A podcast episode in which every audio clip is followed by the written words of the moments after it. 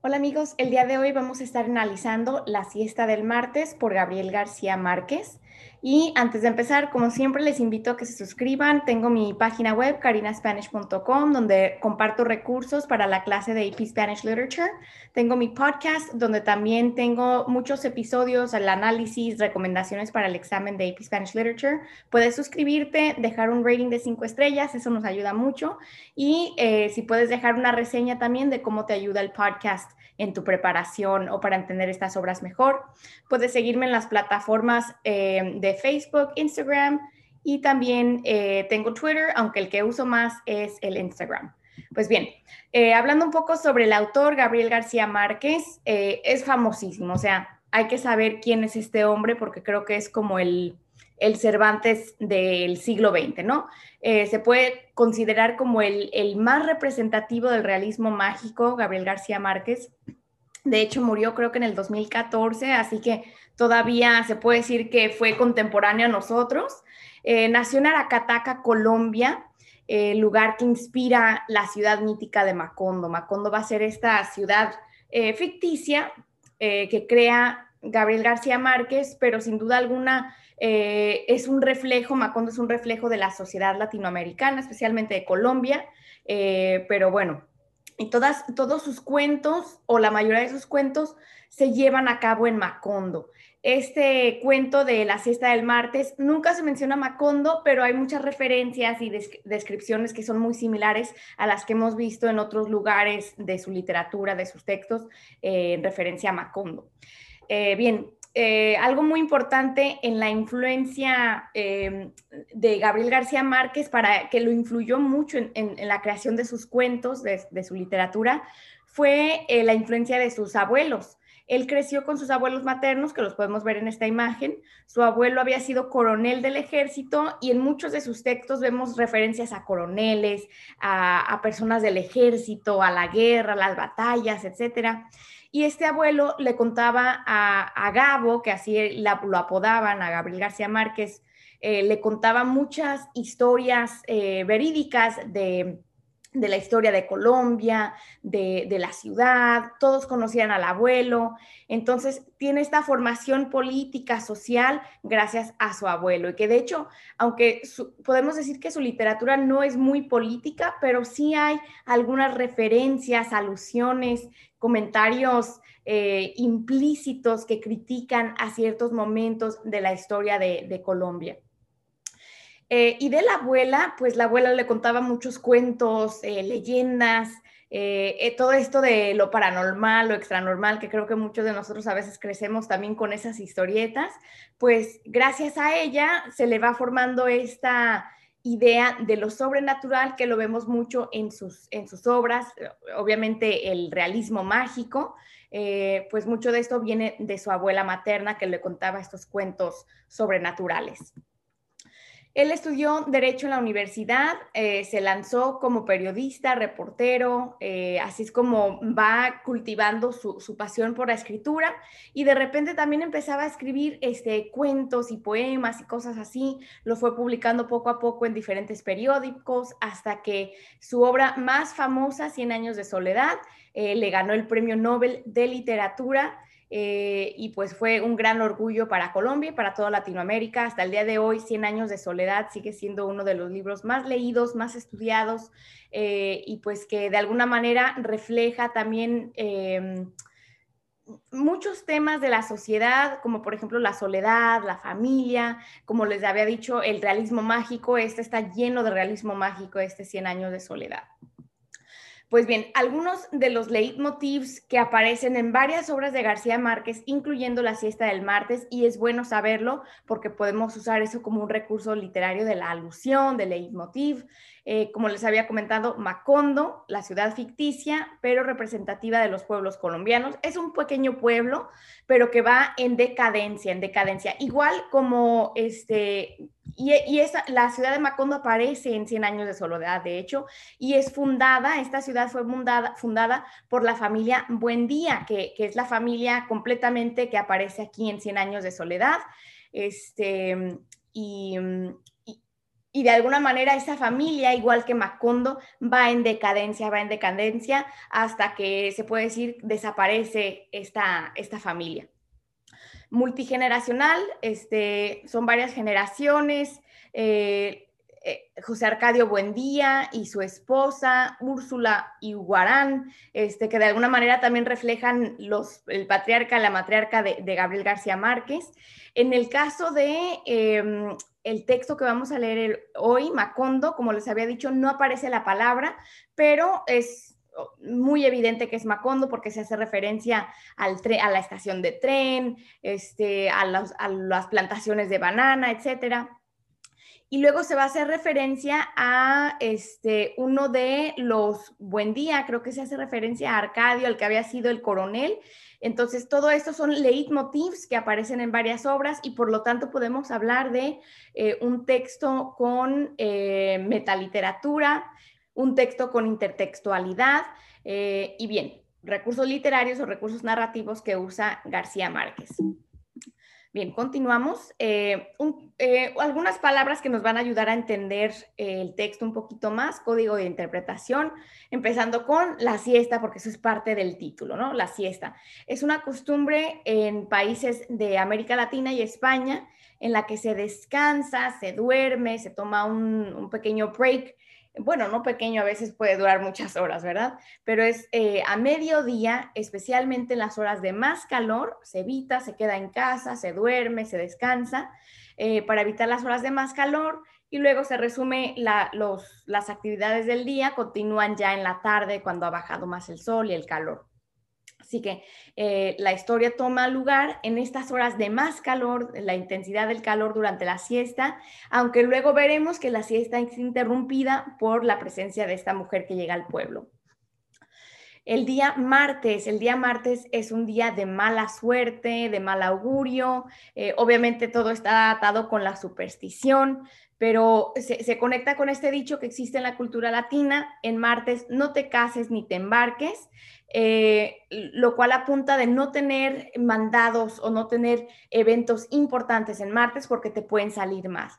Eh, esto es similar a la cultura americana cuando dicen Friday the 13th, que es un día de mala suerte. Igual tenemos eh, el paralelo en la cultura latina. Así que la siesta del martes, pues la siesta es el momento del día, el martes el día de la semana, todo tocante al tiempo este, y martes siendo un día de mala suerte, que esta mujer que llega al pueblo tal vez tenga mala suerte en este mandado al que va a Macondo. Otra cosa importante es el luto. El luto es la vestimenta en negro para mostrar que estamos en pena, en dolor por la muerte de un ser querido, de algún familiar, etcétera. Y las personas se visten de negro. Ah, algunas personas lo hacen por meses. He escuchado de una persona que lo usó por un año. Eh, si recuerdan la obra de La Casa de Bernarda Alba, también están de luto y el luto va a durar como siete años o algo así. Entonces, eh, es una muestra externa, visual, para mostrar a la sociedad que estamos doliendo por la muerte de un ser querido. Y por último, las llaves, se va a hacer referencia a las llaves del cementerio, pues las llaves son importantes porque dan acceso, te permiten la entrada a algún lugar. Se va a hacer la conexión en el texto de las llaves de San Pedro. San Pedro había sido uno de los apóstoles de Jesús y a él se le entregaron las llaves del cielo y él podía permitir qué pasaba, quién entraba, quién se quedaba fuera. Eh, y de alguna manera, pues ese simbolismo también se ve reflejado en esta obra y de hecho sí se le permite el acceso a esta mujer. Luego veremos por qué em, es un poco, se puede decir, problemático con el pueblo especialmente, pero bueno, las llaves, simbolismo de acceso. Algunos de los temas, las divisiones socioeconómicas, porque veremos que la mujer que llega a Macondo y el hijo, pues eran bastante pobres y tenían que hacer ciertas cosas para poder sobrevivir. El pueblo tal vez no, no, les da la bienvenida, tal vez se creen superiores, pero lo importante es saber que, hay estas referencias a la pobreza el individuo en su entorno. Eh, y esto es eh, a varios, em, para varios personajes. Para la mujer que llega al pueblo y el pueblo tal vez es hostil contra ella. y eh, también al hijo, el hijo que viene a vivir a Macondo a tratar de sobrevivir en esta ciudad. También el entorno es hostil, es problemático y pues, spoiler alert, lo matan ahí en el pueblo. Las relaciones interpersonales, interpersonales, como les había dicho, la hostilidad, especialmente la amistad, no tanto, porque no, no son amigos, pero sí es muy claro que llega a un pueblo que no le da la bienvenida, no es acogedor, este, y ella va a tener que navegar por, esta, por este gentío que no le está dando buenas vibras, por así decirlo, ¿no? La comunicación o falta de comunicación, vamos a ver que son diálogos muy directos, muy al grano, no hay nada de... Em, de saludos, de ser amables, todo es muy directo, una transacción y solamente el individuo y la comunidad, obviamente como les había comentado también con el entorno, y tal vez esto sea más poderoso aún, porque se supone que llega a una comunidad, eh, que la comunidad a veces te, te, va a dar la mano, te va a ayudar, pero en este caso es todo lo contrario. Las relaciones de poder, porque vemos que el pueblo de alguna manera tiene poder, control sobre el hijo, eh, pero la mujer, la madre que llega a reclamar su cuerpo, que llega a verlo por última vez, eh, no va a permitir que ellos la controlen, especialmente el cura las relaciones familiares, uno de los temas principales también, que esta mujer no se va a avergonzar de quién había sido su hijo y de las acciones de su hijo. Eh, también vemos la relación con su hija, eh, con la que llega al pueblo de Macondo. Y por último, la creación literaria, como les había comentado, la intertextualidad, porque se hace referencia a los leitmotivs, a otros elementos eh, que aparecen en otras obras de Gabriel García Márquez. Pues bueno, estos son algunos de los temas más importantes que vamos a estar viendo en el texto. Y comenzamos, dice. El tren salió del trepidante corredor de rocas bermejas, penetró en las plantaciones de bananos simétricas interminables y el aire se hizo húmedo y no se volvió a sentir la brisa del mar. Una humareda sofocante entró por la ventanilla del vagón. En el estrecho camino paralelo a la vía férrea había carretas de bueyes cargadas de racimos verdes. Al otro lado del camino intempestivos espacios sin sembrar, habían ventiladores eléctricos, campamentos de ladrillos rojos y residencias con sillas y mesitas blancas en las terrazas entre palmeras y rosales polvorientos. Eran las 11 de la mañana y aún no había empezado el calor. Pues bien, aquí empezamos a ver este recorrido en tren y vemos muchas imágenes sensoriales y visuales, por ejemplo, las rocas bermejas, que son rocas rojas, eh, la humedad del aire, y, nos da a entender que se están alejando de la costa. Entonces, a lo mejor esta mujer es de algún pueblo costero y se va a adentrar al interior del país por eso dicen que ya no vuelven a sentir la brisa del mar. Sienten la humareda sofocante, nuevamente esas imágenes sensoriales, los racimos verdes, que esto es visual, este, y bueno, se nos va describiendo todas estas, eh, y se puede decir en numeración también, de todas estas cosas que están percibiendo a su alrededor, nuevamente el individuo en su entorno. Vemos este comentario social, tal vez un poco político, y la alusión histórica, porque esto sí ocurrió en eh, Colombia y en otros países también de Centroamérica. Las plantaciones de banano, que se menciona aquí, y luego también más adelante, em, y luego también en otras partes del texto se hace las referencias a la alusión de las plantaciones, que de hecho eh, muchas compañías, especialmente americanas, em, llegan a Colombia explotan, por así decirlo, a la gente, al territorio para extraer el banano y también importarlo, eh, especialmente a Estados Unidos. Y después se va la compañía bananera, este, los, los trabajadores se ponen en, huelga, matan a muchos, este, y bueno, hace referencia a esa explotación que hubo en el país y cómo después de esto el país quedó básicamente en ruina o estos pueblos quedaron en ruina. Eh, vemos el paso del tiempo, esto va a ser muy importante porque se va a repetir en otras partes del texto, se va a hacer referencia al paso del tiempo, es como si no solamente el narrador, sino también la, mujer eh, protagonista está tomando el tiempo, entonces ve que son las 11 a la hora de su partida y nos dice que el calor aún no había empezado, pero podemos nos da a entender que ya está haciendo mucho calor, ¿verdad? Se hace referencia a los ventiladores eléctricos. Entonces, a las 11 de la mañana ya hace calor, pero todavía no empezamos lo que viene siendo el calor bueno, ¿no? El calor más intenso. y mientras pasa el tiempo va a aumentar el calor, también va a empeorar y se va acercando ese momento de más tensión y ese es el simbolismo que vamos a ver a lo largo de la narración. Bien, continúa diciendo, es mejor que, es mejor que subas el vidrio, dijo la mujer, el pelo se te va a llenar de carbón. La niña trató de hacerlo, pero la persiana estaba bloqueada por óxido. Eran los únicos pasajeros en el escueto vagón de tercera clase. Como el humo de la, de la locomotora siguió entrando por la ventanilla, la niña abandonó el puesto y puso en su lugar los únicos objetos que llevaban, una bolsa de material plástico con cosas de comer y un ramo de flores envuelto en papel de periódicos. Se sentó en el asiento opuesto, alejada de la ventanilla, de frente a su madre. Ambas guardaban un luto rigoroso y pobre. Bien, entonces aquí vamos a ver este, el diálogo que empieza con la mujer y con la hija. Eh, de hecho, nunca se nos va a decir los nombres, lo único que vamos a saber más adelante es el apellido de la familia, eh, pero no sabemos cómo se llama la mujer ni la niña. Solamente vemos un diálogo y va a ser un diálogo muy directo, como les había dicho anteriormente, la comunicación o falta de. Sabemos también que están de, luto, por lo tanto están tristes y no van a tener una gran conversación, eh, van de viaje, ¿verdad? Y vemos este comentario social que nos apunta, como les había dicho, de, las sociedades en contacto, de la pobreza, de las, clases sociales.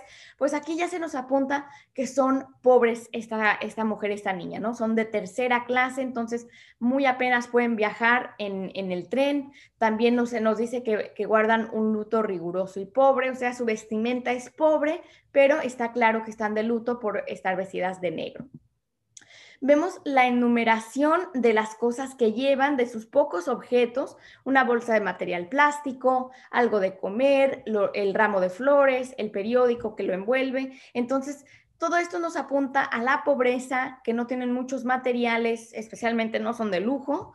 Eh, y bien, esto va a ser importante porque poco a poco se nos va a dar eh, una imagen más completa de quién es esta familia. Y lo, interesante de esta historia es como, lo leí en algún, en algún lado, que es como si fuera the tip of the iceberg. Solamente vemos un poco, pero si lo analizamos, encontraremos gran, grandes comentarios, se va enlazando todo para hacer una, imagen más completa de, este momento. Solamente se nos está mostrando unas horas de un día, del día martes, unas pequeñas horas de las 11 como hasta las 2 o 3 de la tarde, pero se nos da, grandes detalles y está lleno de matices, lleno de eh, conexiones a una historia más grande, mayor.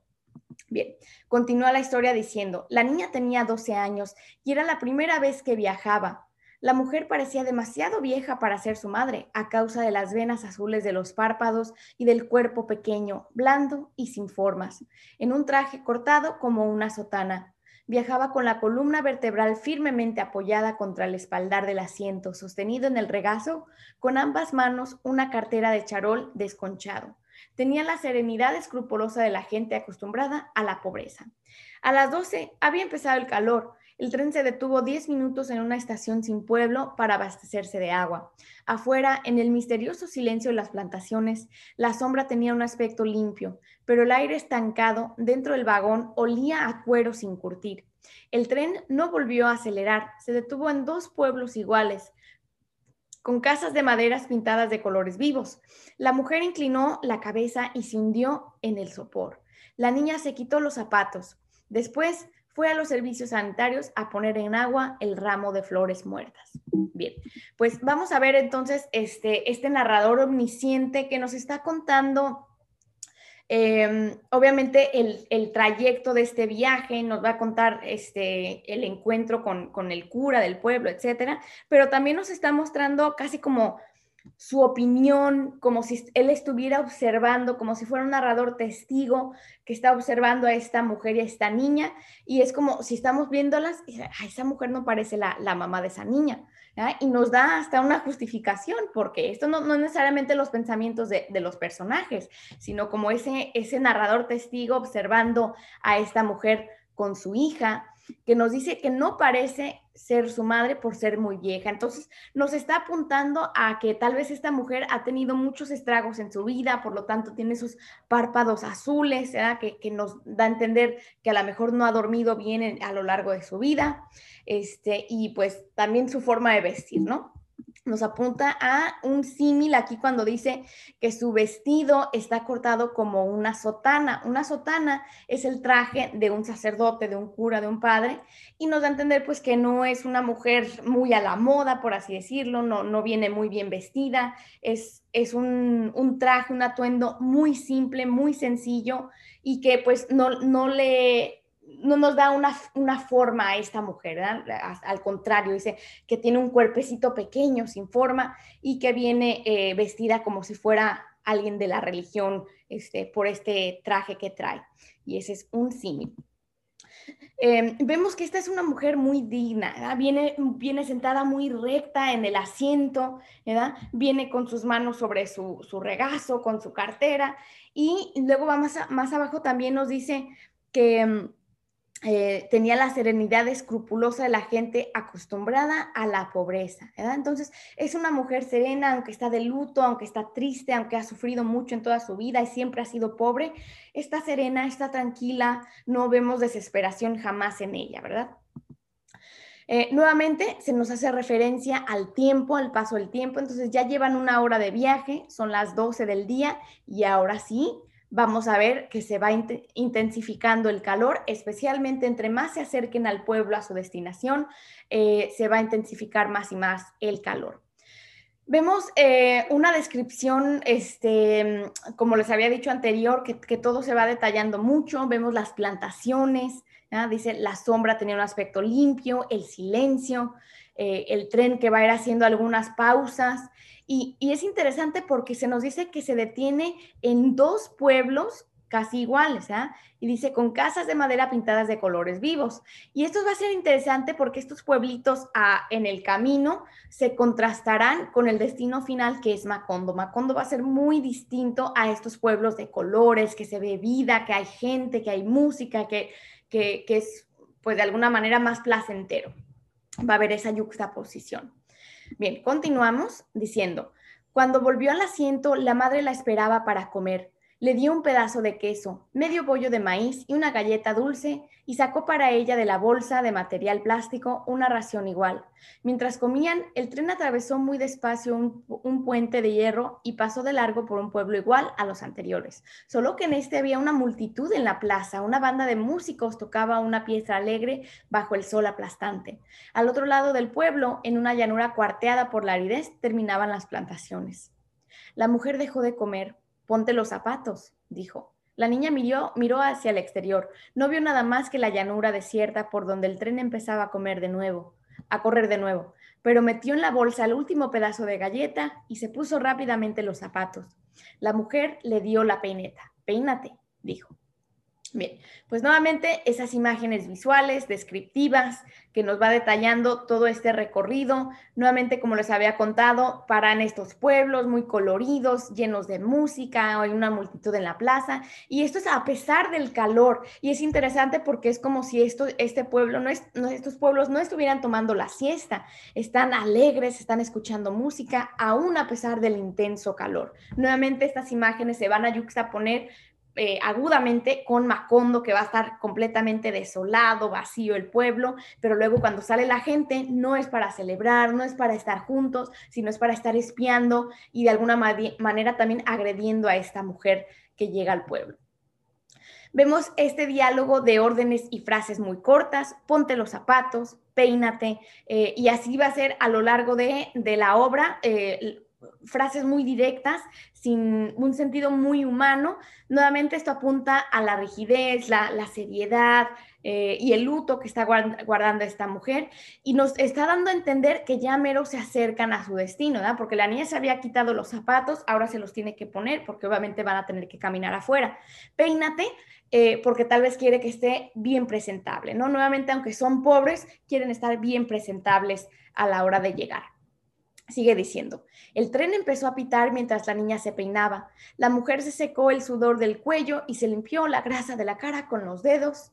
Cuando la niña acabó de peinarse, el tren pasó frente a las primeras casas de un pueblo más grande, pero más triste que los anteriores. Noten lo que les había dicho. Si tienes ganas de hacer algo, hazlo ahora, dijo la mujer. Después, aunque te estés muriendo sed, no tomes agua en ninguna parte. Sobre todo, no vayas a llorar. La niña aprobó con la cabeza. Por la ventanilla entraba un viento ardiente y seco, mezclado con el pito de la locomotora y el estrépito de los viejos vagones. La mujer enrolló la bolsa con el resto de los alimentos y la metió a la cartera. Por un instante, la imagen total del pueblo en el luminoso martes de agosto resplandeció en la ventanilla. La niña envolvió las flores en los periódicos empapados, se aportó un poco más de la ventanilla y miró fijamente a su madre. Ella le devolvió una expresión apacible. El tren acabó de pitar y disminuyó la marcha. Un momento después, se detuvo. Bien, entonces aquí termina este viaje en tren. Este, noten lo que les había comentado sobre el pueblo al que se acercan. Es más grande, pero más triste, no va a haber gente, etcétera. Entonces, un contraste muy grande con los pueblos anteriores donde hay vida y hay felicidad. Ah, ahí se los tengo. Eh, prefiguración de algo negativo, especialmente eso empieza cuando nos va diciendo que llega a un pueblo más triste, ¿ya? ahí es el primer indicio de que este lugar va a ser pues un lugar no muy ameno. Luego también aquí cuando nos dice que no, te, no, no vayas a tomar agua en ninguna parte, que no te vayan a ver llorar, casi como recordando un poco las palabras de Bernarda Alba que les dice a sus hijas, no lloren, no lloren, pero este es por un sentido diferente. Aquí eh, la mujer viene con una fuerza y una determinación porque sabe que se va a encontrar con un lugar no, que no le va a dar una buena bienvenida, una cálida bienvenida. Ella sabe que, el pueblo mató a su hijo y por lo tanto ella no va a ser una persona bienvenida, no le van a tener lástima ni compasión, eh, ni le van a pedir disculpas por haber matado a su hijo en este pueblo. Este, por eso dice a la niña que no tome agua en ninguna parte, porque puede temer que algo malo les vaya a suceder, ¿no? Entonces ya nos está prefigurando que algo negativo puede acontecer en este pueblo. Em, la prefiguración y simbolismo del día martes, nuevamente aquí nos dice que han llegado eh, al pueblo en el luminoso martes de agosto. Luminoso porque hay mucho sol, ese calor, martes de agosto, el verano, el, tal vez el, uno de los meses más pesados con el calor, y el martes nuevamente esa prefiguración y, simbolismo del, del, martes, que es un día de mala suerte, de mal augurio, y la madre está consciente de que algo malo les puede suceder.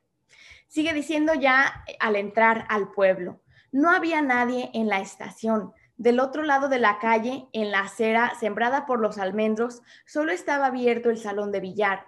El pueblo flotaba en el calor. La mujer y la niña descendieron del tren, atravesaron la estación abandonada cuyas baldosas empezaban a cuartearse por la presión de la hierba y cruzaron la calle hasta la acera de, eh, hasta la acera de sombra. Eran casi las dos. A esa hora, agobiado por el sopor, el pueblo hacía la siesta. Los almacenes, las oficinas públicas, la escuela municipal se cerraban desde las 11 y no volvían a abrirse hasta un poco antes de las 4, cuando pasaba el tren de regreso.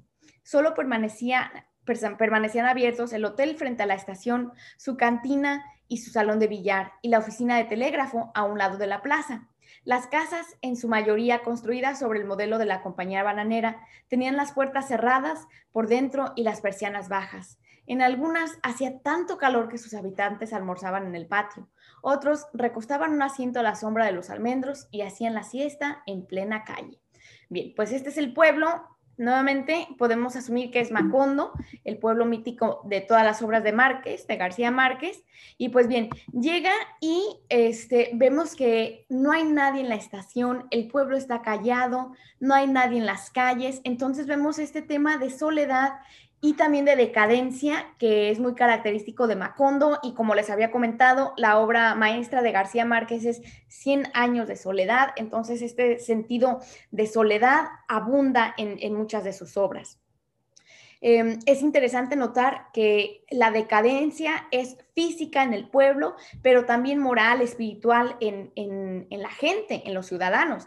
Por ejemplo, vemos que, que están, el pueblo está desolado, eh, nos dice que las baldosas, por las baldosas empiezan a cuartearse y salen las hierbas, o sea, no está bien cuidado. Y luego la decadencia moral. A la hora de la siesta, lo único que está abierto es el bar, el billar, estos lugares, pues que son lugares bajos, ¿no? No, no son lugares, por así decirlo, de nobles, de nobleza. Este, entonces, por eso podemos apuntar a este tema de la decadencia social, no solamente física del pueblo. El hipérbole, cuando nos dice el pueblo flotaba en el calor. Si algún día han estado en la calle eh, afuera y hace tanto calor que se ven como las olas que salen del suelo y por lo tanto nos dice que el pueblo flotaba en el calor porque está exagerando un hipérbole, está exagerando el calor que hay en el pueblo, que hasta es como si levantara ese, esas ondas de calor, levantan al pueblo por, por ese exagerado calor que hace. Em, el símbolo del tiempo y calor este, eran casi las dos, entonces podemos asumir que este recorrido en tren duró casi tres horas, desde las 11, 12, 1, y luego son las dos, ¿no? Entonces, Em, llegan y es la hora que se empieza a sentir más y más calor a, tal punto que algunas personas están dormidas tomando la siesta en la calle y la mujer va a tratar de navegar este pueblo muy silenciosamente, va a tratar de ir por, la, por el lado de la sombra para ir protegiéndose y tratar de no hacer mucho ruido, de no llamar la atención. Nuevamente vemos la alusión histórica a la compañía bananera, que seguramente la compañía bananera, según las historias de, García Márquez, pues estuvo presente en el pueblo de Macondo y de repente se va la compañía bananera y el pueblo queda en ruina. Eh, por eso dice que las casas habían estado en ese modelo antiguo de la compañía bananera. Sigue diciendo la obra, buscando siempre la protección de los almendros, la mujer y la niña penetraron en el pueblo sin perturbar la siesta. Fueron directamente a la casa cural. La mujer raspó con la uña la red metálica de la puerta, esperó un instante y volvió a llamar. En el interior zumbaba un ventilador eléctrico. No se oyeron los pasos. Se oyó apenas el leve crujido de una puerta y enseguida una voz cautelosa muy cerca de la red metálica. ¿Quién es? La mujer trató de ver a través de la red metálica. Necesito al padre, dijo. Ahora está durmiendo. Es urgente, insistió la mujer. Su voz tenía una tenacidad reposada. Bien, pues bien, este, como les había dicho, eh, la mujer trata de no perturbar la siesta, no quiere atraer eh, mucha atención, quiere disimular, por lo tanto vemos esta imagen visual y, también auditiva de cuando rasca la red metálica. No quiere tocar porque al tocar eso es algo más fuerte, es un ruido más fuerte, por lo tanto eh, raspa con la uña para ser disimulado a la hora de tocar. Vemos esta onomatopeya de cuando el ventilador zumbaba, esta palabra es la onomatopeya, lo cual crea una imagen auditiva, porque es como, si podemos escuchar el ventilador. O sea, el pueblo está tan silencioso que cualquier ruidito se oye este, exageradamente, ¿no? Entonces, el zumbar es ese, mm, ese sonido que haría el ventilador eléctrico. Vemos el diálogo nuevamente muy directo, no hay saludos, ¿quién es? Necesito al padre, o sea, no hay, no hay un saludo, no hay nada de esa amabilidad, es como una transacción y vemos que la mujer eh, tenía una tenacidad reposada, ella está determinada a hablar con el padre, no importa que sea la siesta, no importa que él esté dormido, ella viene con esta, esta meta que es urgente para ella y no se va a ir de ahí hasta que lo consiga. Sigue diciendo. La puerta se entreabrió sin ruido y apareció una mujer madura y regordeta, de cutis muy pálido y cabellos color de hierro. Los ojos parecían demasiado pequeños detrás de los gruesos cristales de los lentes.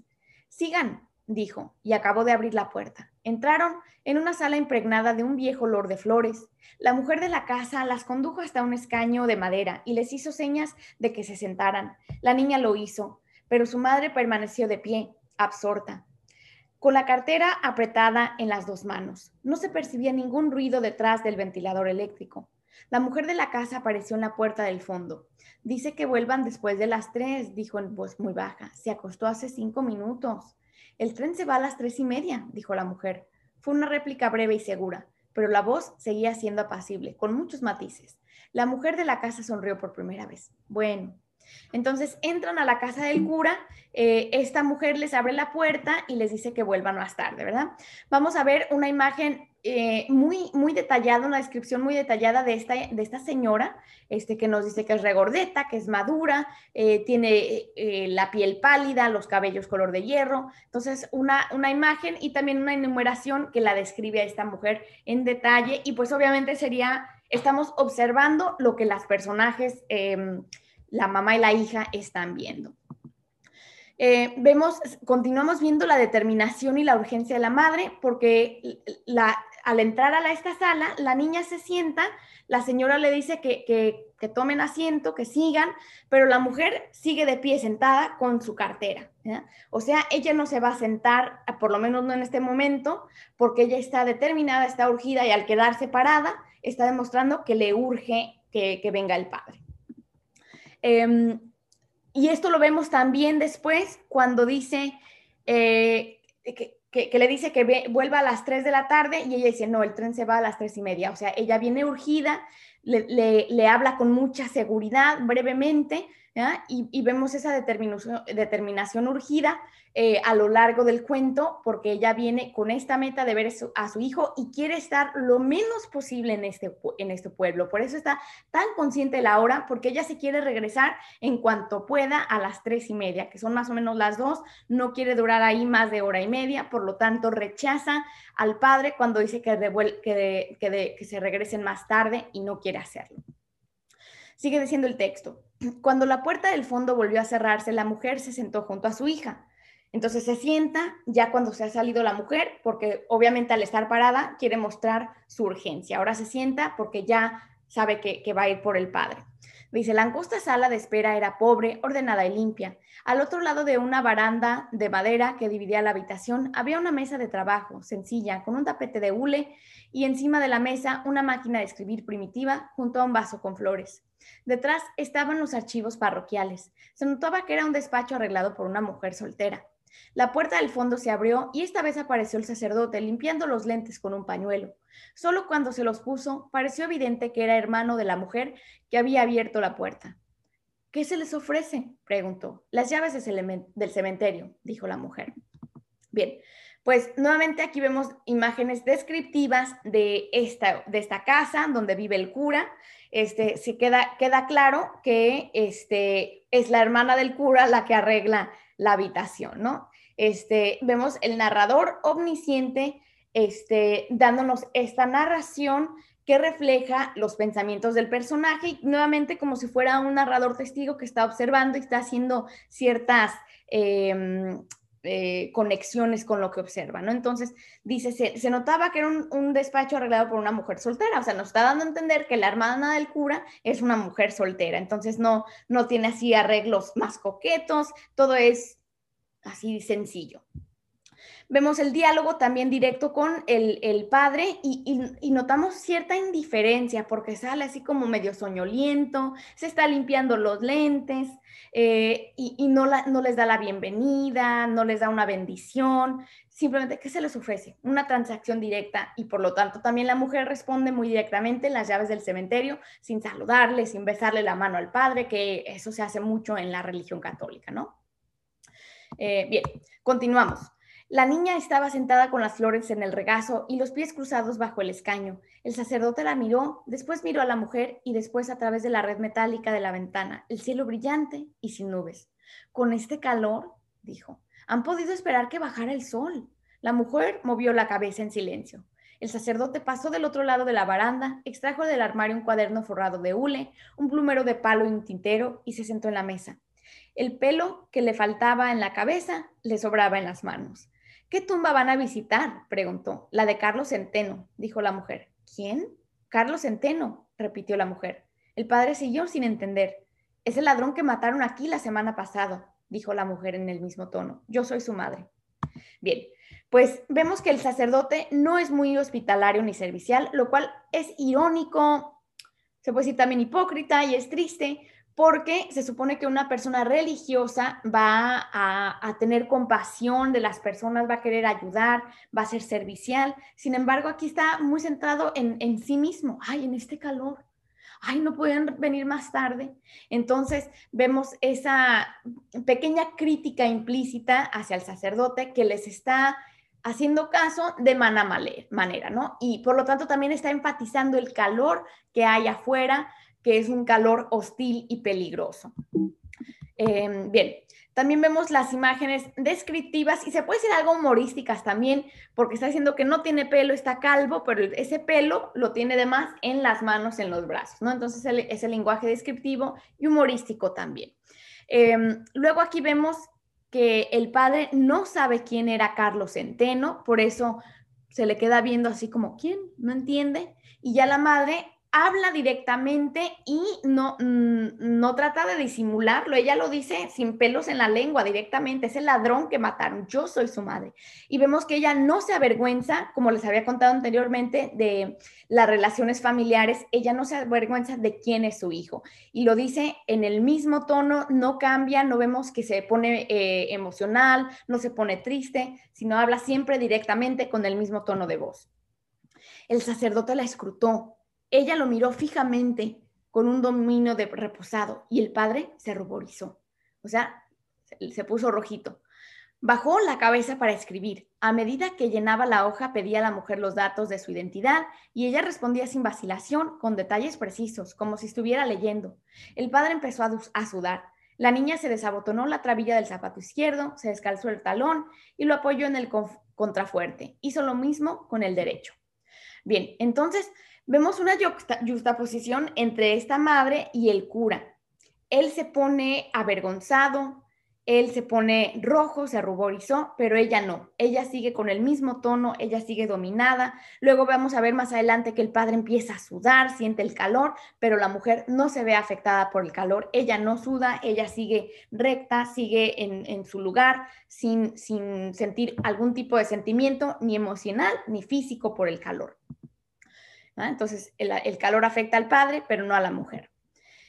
Y luego aquí vamos a ver un flashback, una técnica narrativa. Y por eso es un narrador omnisciente, porque nos regresa en el tiempo y, la técnica del flashback va a ser importante porque nos va a dar contexto para entender quién era el hijo Carlos Centeno. Dice, todo había empezado el lunes a la semana de la semana anterior, a las 3 de la madrugada y a pocas cuadras de allí.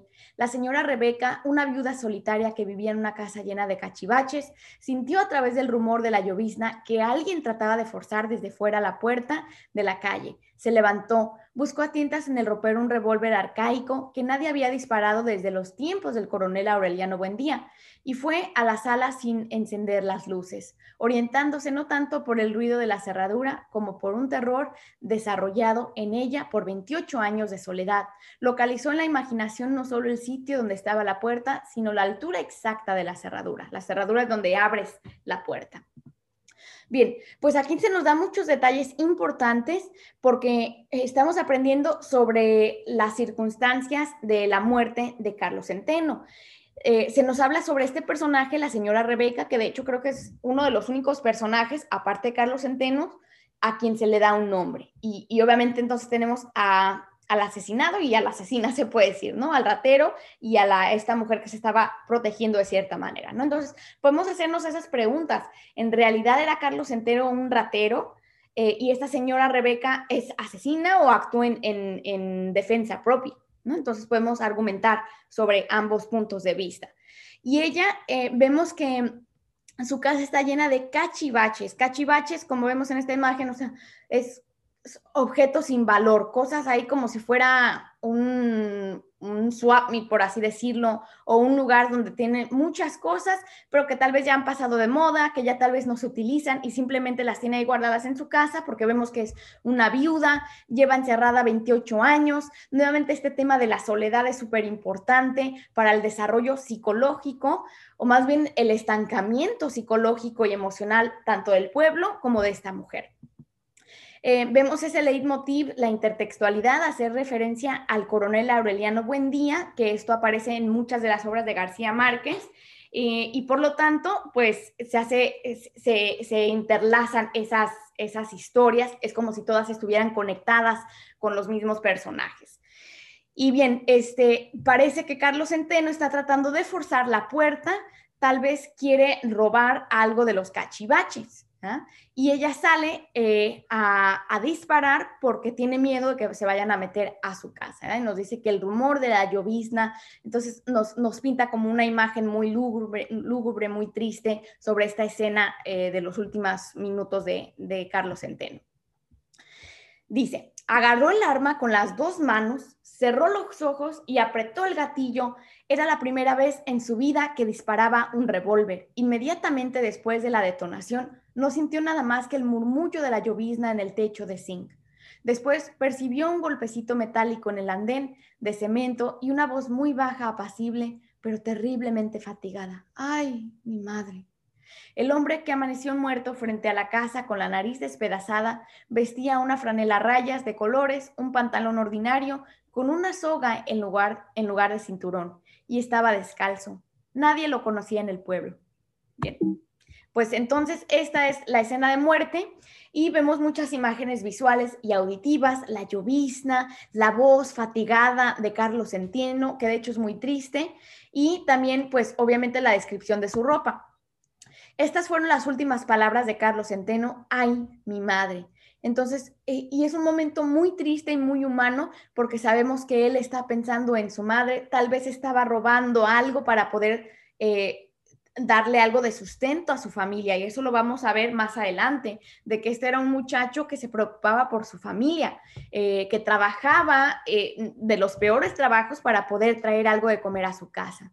Entonces, podemos tal vez hacer esa conexión y lo vamos a ver más adelante, de que él tal vez estaría tratando de robar para poder sobrevivir. Vemos que es una persona demasiado pobre esta enumeración de su ropa, la franela, el pantalón ordinario, la soga, descalzo, todo esto nos apunta a una pobreza extrema, o sea, ni siquiera tenía zapatos, en vez de un cinturón tiene una soga, seguramente está muy delgado, que necesita una soga para sostenerse los pantalones. Entonces vemos un, un joven muy pobre que tal vez está tratando de robar y estaba tratando de robar cachivaches seguramente. Eh, para poder sobrevivir. Seguramente estaba muriéndose de hambre y seguramente también su familia.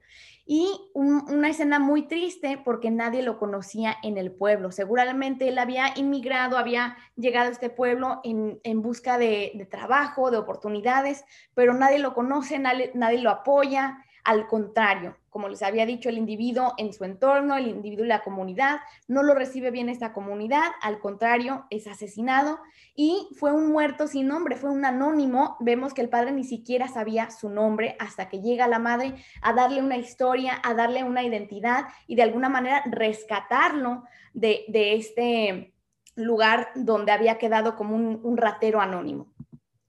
Sigue diciendo, de manera que se llamaba Carlos Centeno, murmuró el padre cuando eh, acabó de escribir. Centeno Ayala, dijo la mujer, era el único varón. El sacerdote volvió al armario. Colgadas las de un clavo en el interior de la puerta había dos llaves grandes y oxidadas, como la niña imaginaba y como imaginaba la madre cuando era niña y como debió imaginar el propio sacerdote alguna vez, que eran las llaves de San Pedro. Las descolgó, las puso en el cuaderno abierto sobre la baranda y mostró con el índice un lugar en la página escrita, mirando a la mujer. Firme aquí. La mujer garabató su nombre, sosteniendo la cartera bajo la axila. La niña recogió las flores, se dirigió a la baranda arrastrando los zapatos y observó atentamente a su madre. El párroco suspiró. ¿Nunca trató de hacerlo entrar por el buen camino? La mujer contestó cuando acabó de firmar. Era un hombre muy bueno. Bien, entonces aquí regresamos, termina el, flashback y regresamos a este momento entre el padre, el sacerdote y la mujer. Em, vemos que ella le da su nombre completo, se llamaba Carlos Centeno Ayala, entonces nuevamente ella le da identidad a su hijo, no se avergüenza y le da, este sería el, apellido del padre, Centeno, y Ayala sería el apellido de ella, como diciendo, él también es mi hijo y no me avergüenzo de, quién, eh, de quién era él. Y dice, era el único varón, o sea, que sería solamente esta niña y este, este muchacho, eh, su único hijo. Em, luego vemos esta descripción de las llaves, nuevamente esa alusión, simbolismo de acceso, y luego también se puede decir que pone al padre, eh, a la niña y a la madre, los pone en el mismo plano, la misma imaginación sobre las, sobre las llaves del, del apóstol San Pedro, que que, ellos tienen esta imaginación, esta visualización de las, de las llaves del apóstol, por lo, por lo tanto los ponen en, el mismo plano y de alguna manera se les da acceso a la madre a tener acceso a su hijo y de alguna manera con lo que le va a contar la madre al, al cura, lo va eh, tal vez ayudar a cambiar un poco de, de perspectiva sobre este, sobre este muchacho. Eh, vemos que la madre firma, tiene, tiene la cartera bajo su axila, lo cual nuevamente apunta a esa urgencia que ni siquiera bajó su cartera, la, la, acomodó, siempre la tuvo bajo su axila porque está urgida, ¿no? Y ella no le contesta, vemos esta, esta, este diálogo y esta pregunta que le hace el párroco, como una crítica hacia la madre, como si ella hubiese sido la culpable de que su hijo no estuvo por el buen camino. Y ella no le responde, ella está pausada, controlada de, sus acciones, ella no, no reacciona para defenderse luego, luego. Termina de firmar y ya luego le responde eh, defendiendo a su hijo, era un hombre muy bueno. Y, y en realidad ella no respondió la pregunta del padre, del sacerdote. Siempre dijo, es un hombre muy bueno y vamos a ver por qué. Dice, el sacerdote, el sacerdote miró alternativamente a la mujer y a la niña y comprobó como una especie de piadoso estupor que no estaban a punto de llorar. Entonces queda asombrado de, la fortaleza de esta mujer y esta niña de que no lloran. La mujer continúa inalterable, o sea, no cambia su estado emocional. Dice, yo le decía que nunca robara nada que le hiciera falta a alguien para comer. Y él me hacía caso. En cambio, antes, cuando boxeaba, Pasaba hasta tres días en la cama postrado por los golpes. Se tuvo que sacar todos los dientes, intervino la niña. Así es, confirmó la mujer. Cada bocado que me comía en ese tiempo me sabía a los porrazos que le daban a mi hijo los sábados a la noche. La voluntad de Dios es inescrutable, dijo el padre, pero la dijo sin mucha convicción, en parte porque la experiencia lo había vuelto un poco escéptico y en parte por el calor. Le recomendó que se protegiera la cabeza para evitar la insolación, les indicó, bostezando y ya casi completamente dormido, cómo debían hacer para encontrar la tumba de Carlos Centeno. Al regreso, no tenían que tocar, debían meter la llave por debajo de la puerta y poner allí mismo, si tenían, una limosna para la iglesia. La mujer escuchó las explicaciones con atención, pero dio las gracias sin sonreír. Bien, pues como les había comentado, este, son unas mujeres muy fuertes, no lloran, no cambia su tono de voz, no cambia su expresión, ni cuando le está contestando sobre sus datos, ni cuando está hablando de su hijo, sigue con el mismo, la misma fortaleza. Y este diálogo, que recuerden, e, el diálogo se puede usar como un recurso cuando estén escribiendo su ensayo. El diálogo siempre es un recurso Em, que nos ofrece más información sobre los personajes. En este caso, estamos aprendiendo más sobre Carlos Centeno y es por eso que podemos decir que la madre de alguna manera está ayudando a cambiar la opinión sobre su hijo para que el sacerdote entienda que, que en realidad este muchacho no había sido un ratero y había, había caminado por el buen camino. Entonces la madre está como defendiéndolo con evidencia. Y ella, fíjense, este comentario muy interesante Dice, yo le decía que nunca robara nada que le hiciera falta a alguien para comer y él me hacía caso. O sea, que Carlos Centeno no robaría a alguien que le hace falta para comer. ¿ah? Pero por otro lado, podemos interpretarlo como si necesitas sobrevivir. No, no hay problema si le robas a alguien un poquito mientras que no le haga falta a esa persona. Y podemos asumir que, que a esta mujer eh, bueno, ya no voy a regresar, pero a la mujer, eh, la, viuda Rebeca, no le haría falta esos cachivaches. Ella no, no necesitaba esos cachivaches, estarían ahí por 28 años abandonados. Entonces, él no, no estaría robando a alguien que necesitara eso para comer. Él estaba robando por sobrevivencia, para que él también pudiera comer. Vemos también eh, que la madre nos da a entender que este muchacho se sacrificaba en el boxeo y seguramente no era un boxeador profesional que ganaba todas las peleas, porque dice que, todo, todo lo que él traía, todo lo que él ganaba para ayudarle a la familia, todo esto le sabía a, los porrazos que le daban a su, a su, hijo, o sea, de tantos golpes exagerados, ¿no? Hasta que nos dice que le tuvieron que sacar todos los dientes, porque pues el pobre se sacrificaba a, a tal grado por su familia. Podemos asumir de alguna manera que a lo mejor esta mujer también es viuda o fue abandonada por su esposo y Carlos Centeno es el único varón, el único que puede traer algo a la mesa para que puedan sobrevivir. Vemos aquí un tipo de sinestesia y también hipérbole al decir que el bocado que, come le sabe a los porrazos de su hijo. O sea, obviamente no le sabe a eso. ¿Cómo puedes probar los porrazos? Pues no, pero está em, hiperbolizando, está exagerando ese dolor que ella siente cuando su hijo se ganaba el pan de cada día a, puros golpes. Y seguramente podemos tal vez em, asumir que la madre le, pidió que, que, cambiara de profesión para que dejara este, esta vida de, de peleas y esta vida de boxeo. Vemos que el padre le dice este comentario, pero se puede decir que hipócritamente. La voluntad de Dios es inescrutable. Esa es la frase cliché para, para hablar sobre, sobre la muerte. Y vemos que lo dice sin mucha convicción. Pero bien, vemos este comentario aquí más abajo que es bastante triste porque nos muestra esa indiferencia del sacerdote eh, cuando nos dice que está hablándoles bostezando,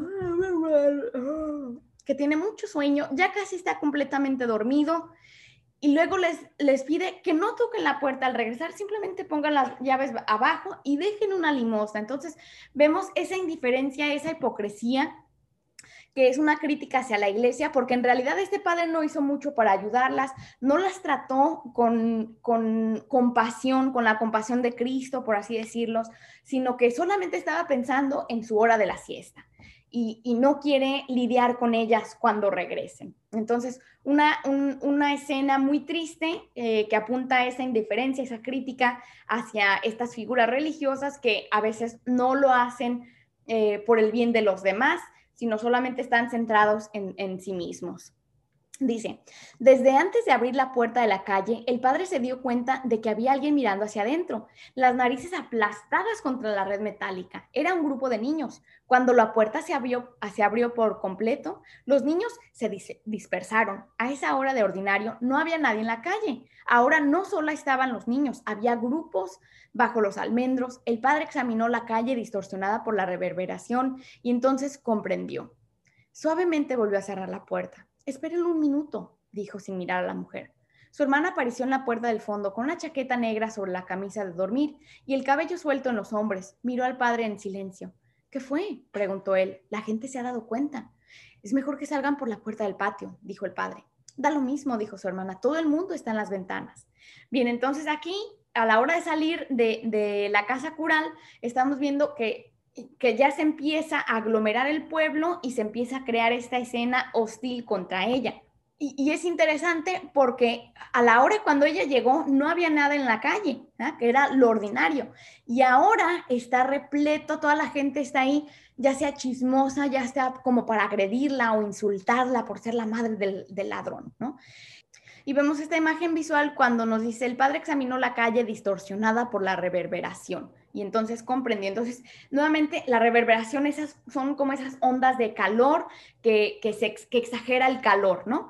Este, eh, sabemos que es un lugar muy hostil para la mujer, no solamente por el calor, por eso quiere que se esperen, pero en realidad quiere que se esperen porque allá afuera está el pueblo y el padre sabe que esta gente no le va a dar una bienvenida. Si el padre, que es la persona religiosa del pueblo, no la trató bien, ahora imagínense el resto de, de este pueblo, los ciudadanos, pues podemos asumir que no. Em, no quieren que el pueblo se, dé cuenta, aunque todos están ya ahí, y por eso tratan de disimular, quieren que ella salga por la puerta del patio, por la puerta de atrás, para que no tenga que em, enfrentarse con el pueblo, porque ellos están sospechando este peligro eh, eh, que la mujer va a tener que enfrentar afuera. Dice, la mujer parecía no haber comprendido hasta entonces. Trató de, ver, la calle a través de la red metálica. Luego le quitó el ramo de flores a la niña y empezó a moverse hacia la puerta. La niña la siguió. Esperen a que baje el sol, dijo el padre. Se van a derretir, dijo su hermana inmóvil en el fondo de la sala. Esperen si les presto una sombrilla. Gracias, replicó la mujer. Así vamos bien. Tomó a la niña de la mano y salió a la calle. Bien, pues una mujer muy fortalecida, muy fuerte, muy determinada, que no le importa enfrentarse contra viento y marea, no le importa enfrentarse contra este pueblo, ella sabe quién es, ella sabe quién fue su hijo, no tiene que darle explicaciones a nadie, se va a enfrentar contra este pueblo hostil que tal vez la maltrate, que tal vez la insulte, que tal vez les lance algo. Ella está dispuesta a llegar a ver a su hijo, darle las últimas, el último adiós, por así decirlo, ¿no? Continúa segura de sí mismo, eh, sin miedo, no se siente intimidada por el pueblo, aunque fíjense lo que dice, la mujer parecía no haber comprendido hasta entonces. Ella no sabía qué ocurría hasta que, el hasta que vio la reacción del padre y su hermana. No salgan, salgan por acá, salgan por allá, espérense, la, sombrilla. Y, y, ella no se había dado cuenta de, ese, de esa presencia hostil hasta que estas personas empezaron a indicarle, no tanto por el calor, sino también por, por evitarles el, contacto con el pueblo. ¿ah? La sombrilla que le ofrece la hermana no es tanto para protegerse del calor, sino también como de alguna manera protegerlas del pueblo. Y ella rechaza todo, está determinada a continuar su camino y salir de ese pueblo en cuanto pueda. Pues bueno, amigos, este, vemos que el calor más intenso coincide con el peligro que hay allá afuera. Entonces, vemos ese recorrido desde las 11 de la mañana hasta las 2 o 3 de la tarde, cuando el sol está más fuerte, coincide con eh, eh, la hostilidad más fuerte del pueblo. Entonces, como habíamos visto, el calor es un símbolo del peligro al que la mujer se va a tener que enfrentar. Entonces es doblemente ese calor eh, y ese peligro físico y también ese peligro eh, emocional, eh, mental que va a tener que enfrentar con este pueblo peligroso. Pues este ha sido mi análisis, espero que les haya ayudado. suscríbanse a este canal amigos, den un like, dejen un comentario, alguna pregunta y compartan este video con sus colegas. Nos vemos en el próximo episodio. Chao.